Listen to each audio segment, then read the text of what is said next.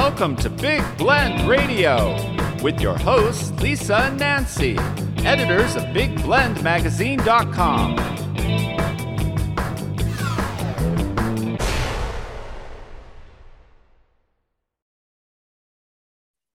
everyone, welcome to Big Blend Radio. Today uh, we get to chat with author, educator, and playwright Kimberly Barrett Kane about her first installment of her new Brave Girls collection. We like that. We like to hear about mm-hmm. Brave Girls. And yes. uh, the first book is called Artemis Spark and the Sound Seekers Brigade. It is publishing on World Wetlands Day, which is February second, two thousand twenty-three, and it'll be out through Fitzroy Books and Regal House.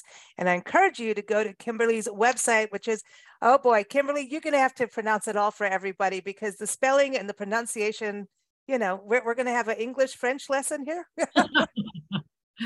Yes. So, so Kimberly, K I M B E R L Y, B E H R E, K E N N A dot com. Okay. So is, is the Kane, is that, is wh- where, where does that come from? What, what? I'm not, you know, the stories are so mixed. Some people say it used to be Kanaw, A U G H. Some people oh. say it, it used to be A Y, and they took the A. I mean, it's just no matter oh, who wow. you ask in the family, you'll get a, a varying story. So I can't give you the truth on that. I don't know. That's cool. Well, it's cool. I, I love it though. You know, it's, hey, listen, my last name is Smith, so it's very rare when someone gets it wrong or gives me any kind of, you know, excitement about my name. But um, but really, your book, uh, Nancy's been reading it. I've started reading mm-hmm. it, and I think this is so important about youth and connecting them with the natural world, and then not only connecting with them, but then becoming protectors. And obviously your educator mm-hmm. background definitely is in that book too. Oh, for uh, sure. So yeah, tell us a little bit about what got you started to write, you know, these books. So I was a fifth grade teacher and we taught um, the ecology of Long Island Sound.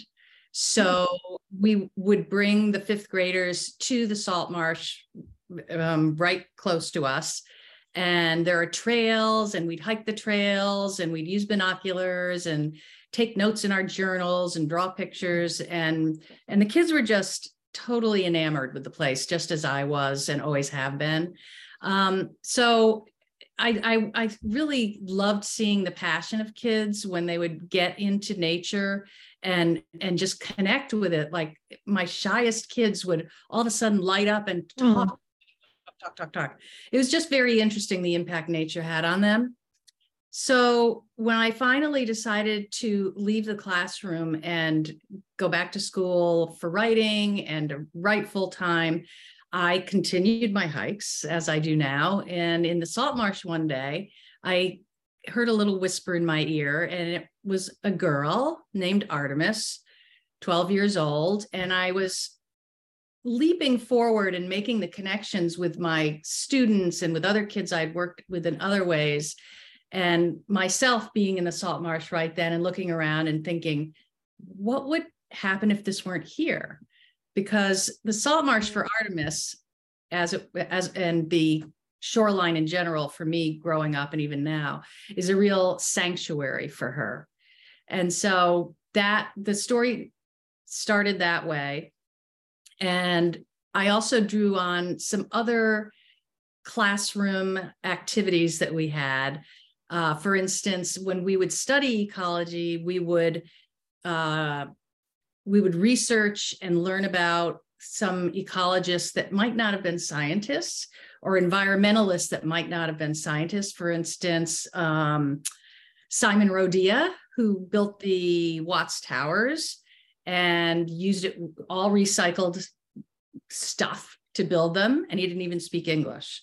And these are still in Los Angeles. I believe they're still oh, preserved okay. there. Um, so just thinking about, you know, nature and preserving things. And Simon Rodia was um, trying to make his community, bring his community get together with these towers to give them something to be proud of. All of these kinds of people, um, I'm trying to think of some other ones. Um, uh, Ding Darling made cartoons. He was a Pulitzer Prize winning cartoonist that, that had very satirical cartoons about nature.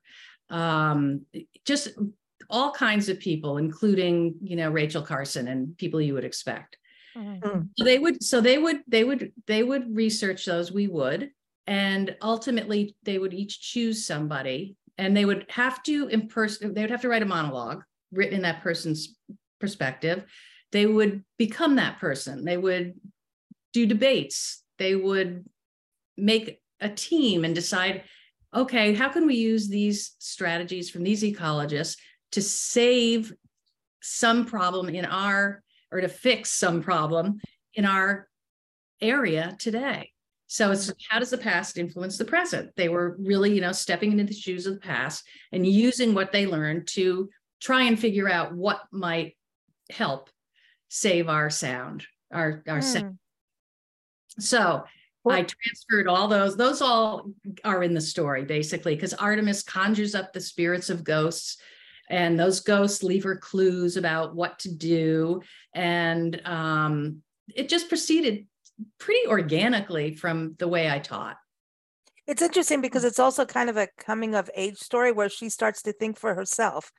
You mm-hmm. know, that's something I, you know, it's like, you know, her mom's going through a divorce, has a boyfriend on the, in a hotel on the sound, you know.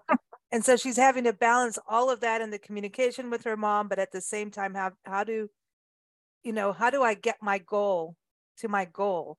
Mm-hmm. Which, and, and I think fifth grade's interesting because even fourth grade, mm. I know we have this program in the country where kids can go to parks for free, like national parks and things like that, because it's that age group. And then the fifth grade is just right, you know, a step above.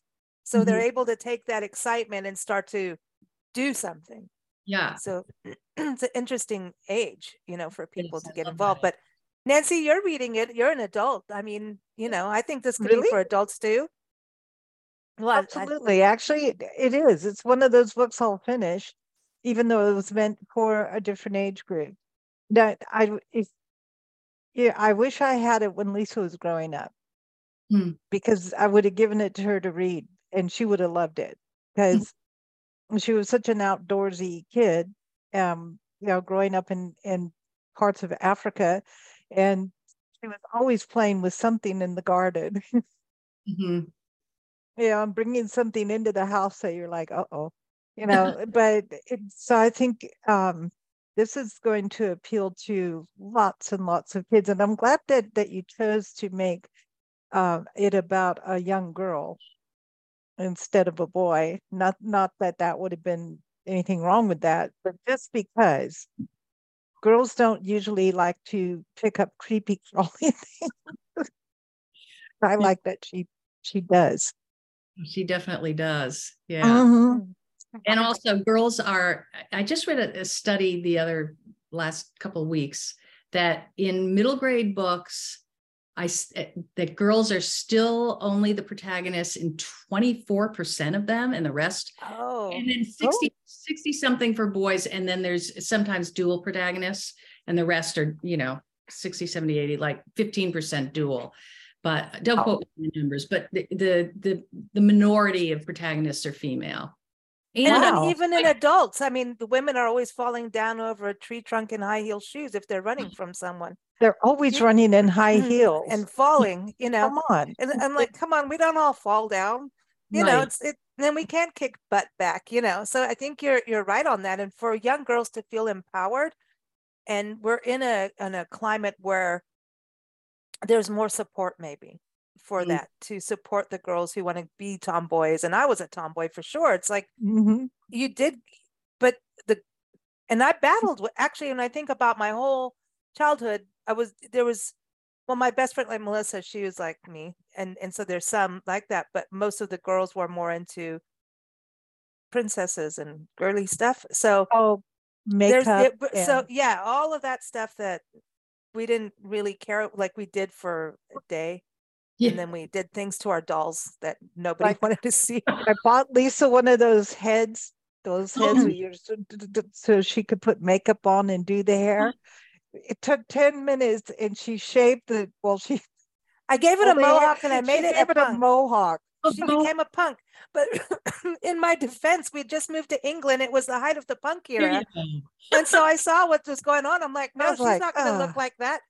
We're making her into a punk. And that freaked out the family. And I, I'm like, no, well, come on, it's cool. That was so I funny. Put like a, a safety pin in her ear and everything. It was cool.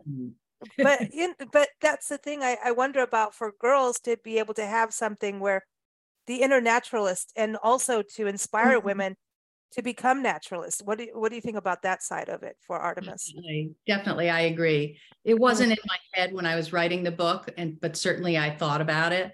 Um, mm-hmm. More in my head was the fact that I just I, I am a girl and I relate to girls that way. So the character came to me as a girl. Mm-hmm. Um, but I hope that Artemis, uh, I, and I believe both Artemis and Warren, her um, best mm-hmm. buddy in the book, both have um, traits that aren't traditionally male or female. Um, they have, they're multifaceted characters. Mm-hmm. Uh, you know, it, I just don't think that whole classification thing is going on so much these days. Mm-hmm. And so I hope that both characters would appeal to all kinds of kids. They definitely both have their own individuality. I think you did a really good job on that, because you do pick up books where, okay, here's a fifteen-year-old boy, and he's going to do this, this, this, and every time he does that, he says that, and you get those kind of books. You really do. So this is a, a way more thought in it, so, and I really like that, because as an adult, I'm going to finish it. Oh, thanks. Me yeah. too. Yeah. yeah. Me too. T- yes. Tell us a little bit about um, the sound. And, you know, when you think about everybody, and people may think that you, this is all in Connecticut, right? So that we should bring that up. And mm-hmm. and hey, you know what? We don't get to read that much from Connecticut either. I'm just going to no, bring that don't. up. Well, there How you often have. is that? Yeah. yeah. Yeah. It's definitely based on um, places I've been and places I've grown up. Um, I, I spent most of my life in Connecticut, within, you know, close contact with the shore. Uh, so definitely it comes from that. But I mean, uh, there there have been plenty of business trips that I, I had to go on with my husband to places that had beaches. So, um, you know, th- those played in my mind as well. Um, all inspiring, all inspiring. Mm-hmm. This, this well, a sound is also really interesting, because you start getting in, but that crossover into freshwater, saltwater, and that to mm-hmm. me, we really need to protect these areas, and a lot of times they get polluted. Oh, yeah.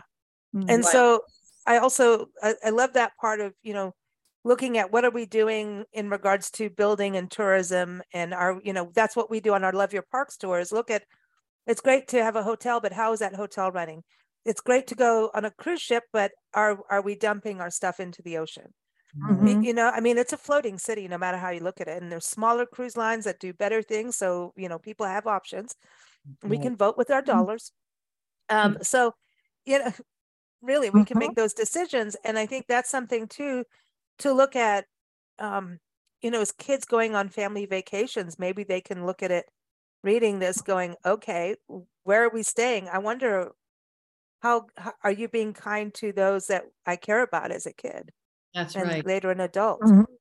That's right. And mm-hmm.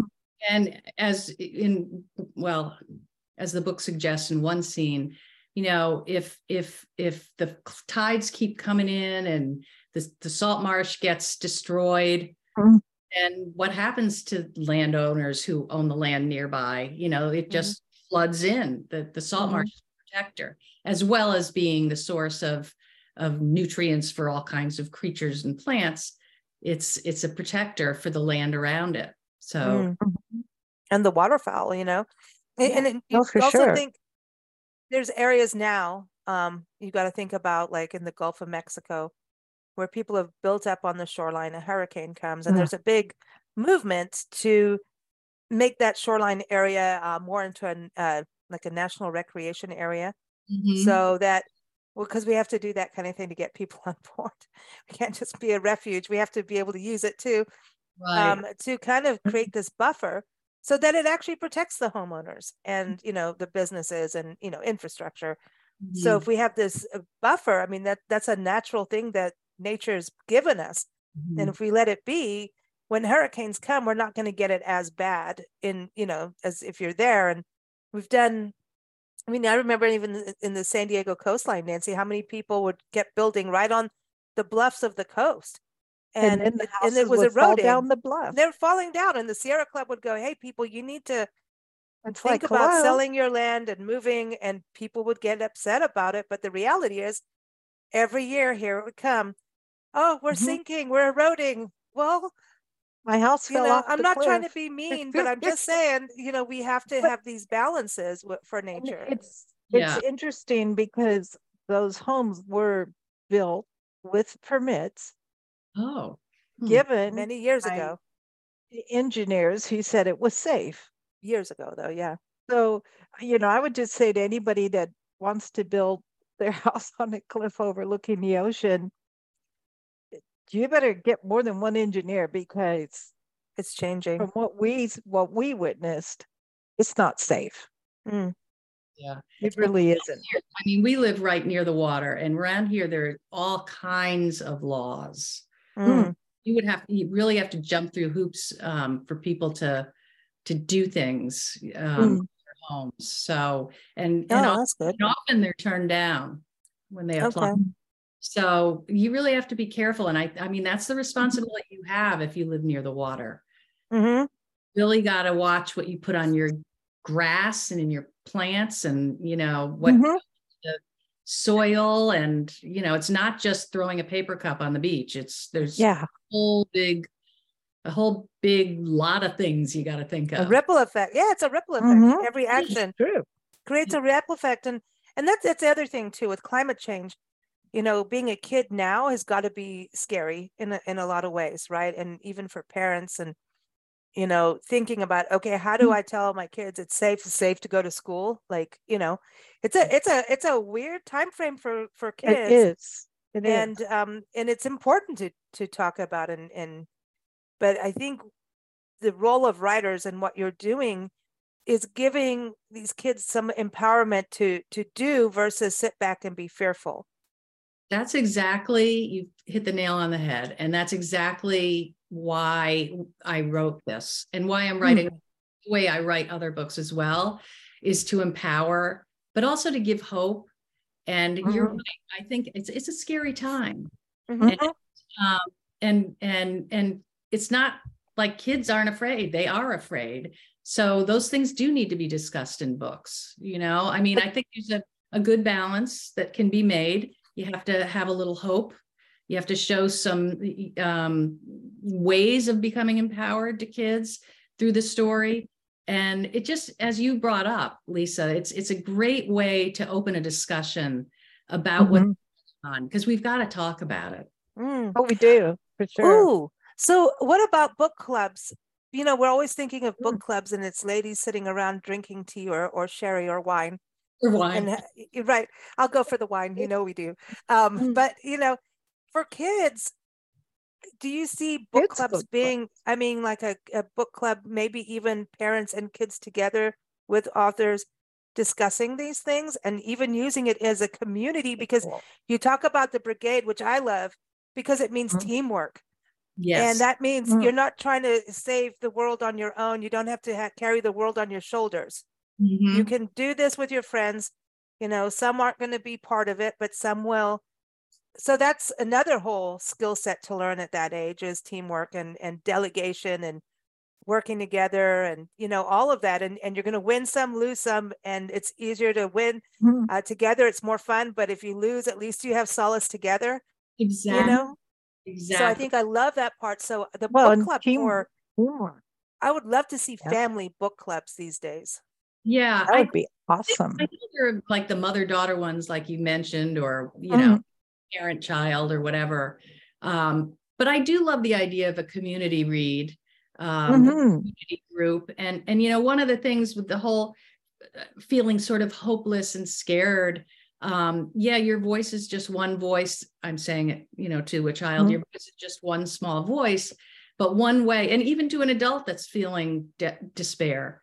When when you join voices, the power of joined voices is just supreme. I mean, that's that that mm-hmm. will help with the despair. And like you said, Lisa, if if things don't work, you know, failure does happen. um, you you have you have people to buoy you up, you know, if you're part of a group. Mm-hmm. I love, I love that idea. And failure yeah. leads to success, because you have to look, mm-hmm. okay, what went wrong? What did I miss? Mm-hmm. Yeah. What can I do next time? And she starts off. Mm-hmm. I mean, your book starts off with that. Yeah. At yeah. the very beginning of her being mm-hmm. scared about speaking. And how to, you know, that, and, and as a kid, I mean, oh gosh, we just did an interview yesterday. Yep. I was talking about how I was the most fearful public speaker to even say who I am. You would mm-hmm. never believe it, but it's really true. The sweaty mm-hmm. palms, all of it. And um, I think as kids, you, you have that. And when you get behind something that you really love, it helps you move past uh, self-confidence issues. That's get true. Beyond. Yeah, if yeah. you're passionate about the subject, then it's a lot easier than, okay, do this book report and you didn't even read the book, you know? They right. give a report, mm-hmm. you're all like, uh-oh. Yeah. yeah. Well, I was the same way as a kid and even as an adult, mm-hmm. you know, it's mm-hmm. it's hard for me sometimes, except if I'm teaching or talking about teaching mm-hmm. kids, you know, that's easier because I'm passionate about it. Yeah. So mm-hmm. I think you're right. If it's in your heart, it does yeah. help you step up and step up to the plate, really. And mm-hmm. And, and speak. Yeah. yeah. Uh, one thing I want I want people to know about too. Again, this comes out at World Wetlands Day. Very important day Love around that. The world. I mean, that's it's mm-hmm. it's a global initiative, and I mean, Nancy and I can talk about wetlands till the cows come oh, home. Having yeah. lived in different places, Kenya, we we mm-hmm. talk about this on the show a lot. Um, you know, in Nancy in, in Kenya in the seven, late seventies when we were there, Nancy worked with Joy Adamson, Elsa the Lion, Born Free, all that good stuff in the bush. And Nancy, I mean, we have a storage unit in Tucson we were telling you about before, you know, we were, you know, you know, that's, we have a little storage unit, and it's really Nancy's uh, artwork, she's a wildlife artist, and slides, and showing Kenya back in the Over day, the basically. Years. And even when we were there, we, at that time, we were still losing uh, huge parts of species because of the, you know, the the loss of the mm. great white hunter and poaching mm-hmm. and things. Well, in, however, the change in the environment, you know, the change pollution. Of the environment. So wetlands would be massive for biodiversity. Oh, you could absolutely. Go to a wetland, a watering hole, as we'd call them. Mm. You'd mm. see crocodiles. You would see, you know, all mm-hmm. kinds of antelope like impalas and zebras. You'd see mm-hmm. giraffe. You would see wildebeest, eland. You would see, and then all the birds, marabou storks. I mean, you could see thirty to fifty species at one time. All at one time. I mean, thirty you know, to fifty species. You have to look, because there's tur- turtle. I call them turtles. Yeah. It's a cross between a tortoise and a turtle. Right. It's just a thing that'll never leave me. But, um, and then there's the bugs and, and all these other things. Mm-hmm. And you've got to think about the plant biodiversity, because if the plant life is not there, the animal life is not. And you need the animal poo to make the plants. And so all of this stuff happens. So if you look mm-hmm. at it, we, we've got to do something with her, her slides to show true biodiversity, mm-hmm. even when it wasn't at its best. And if you compare it to now, you know, I we've, we know friends who've just come back from Kenya and Africa, like, oh my gosh, we saw the wildebeest migration. I can guarantee you, look at their photos and you compare them to what mm-hmm. we experience in Nancy's, it's night and day. Now, it's all night like and day. The, twenty species in one slide, oh, wow. different animals. Today, they'll have maybe one or two. Or five, if you're lucky. If a couple birds, yeah. you know. So the diversity has really changed, yeah. you know, and which drought, is sad. And drought has it's been sad. A really massive thing too. And drought, mm. yes, sometimes there's natural drought and cycles, right? Mm. Like right now, as we talk and record, California is going through this huge flooding, but it's going to help the drought, and it's really devastating for people in their homes. I mean, and it is, and we have friends in it Crazy. Right now. Um, mm. On the other hand, nature's taking her solace, but as we play with the climate change, mm-hmm. these, these places are, we do, we're going to, we're swinging, we're going drought, flood, drought, flood, you know? Mm-hmm. So I think again, like going back to your book, it's like the wetlands.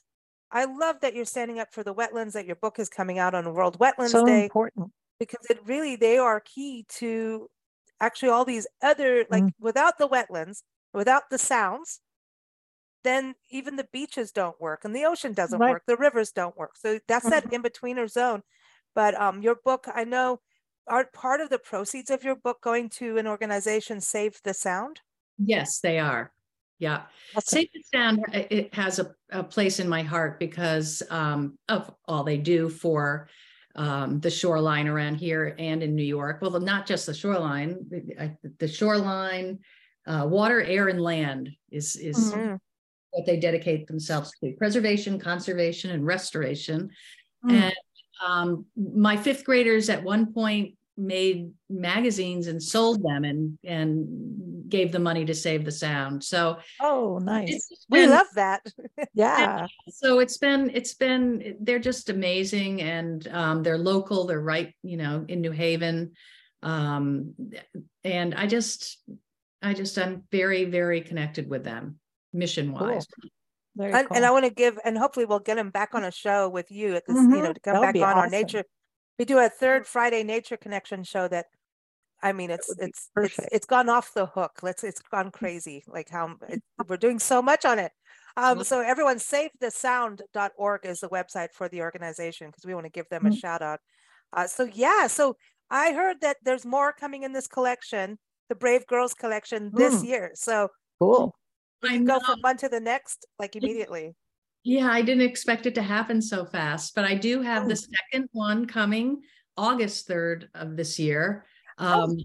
Jet Jameson and the Secret Storm, another brave girl um, ha having to uh, deal with some uh, inner challenges, as well as some outer challenge app challenges having to do with book censorship.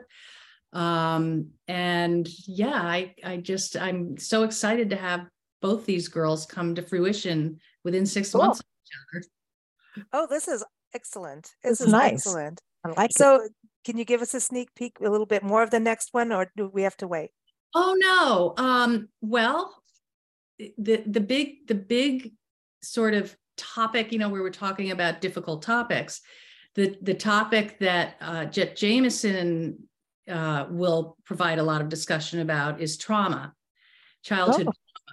And uh, there are several middle grade books lately, and even more this coming out this year, that have to do with um, sexual harassment, abuse, um, uh, you know, domestic violence. Uh, it's all just becoming more common, thank God, goodness, because we need to talk about these things with kids mm-hmm. at this age. And again, it's a it's a very you do it with a delicate balance.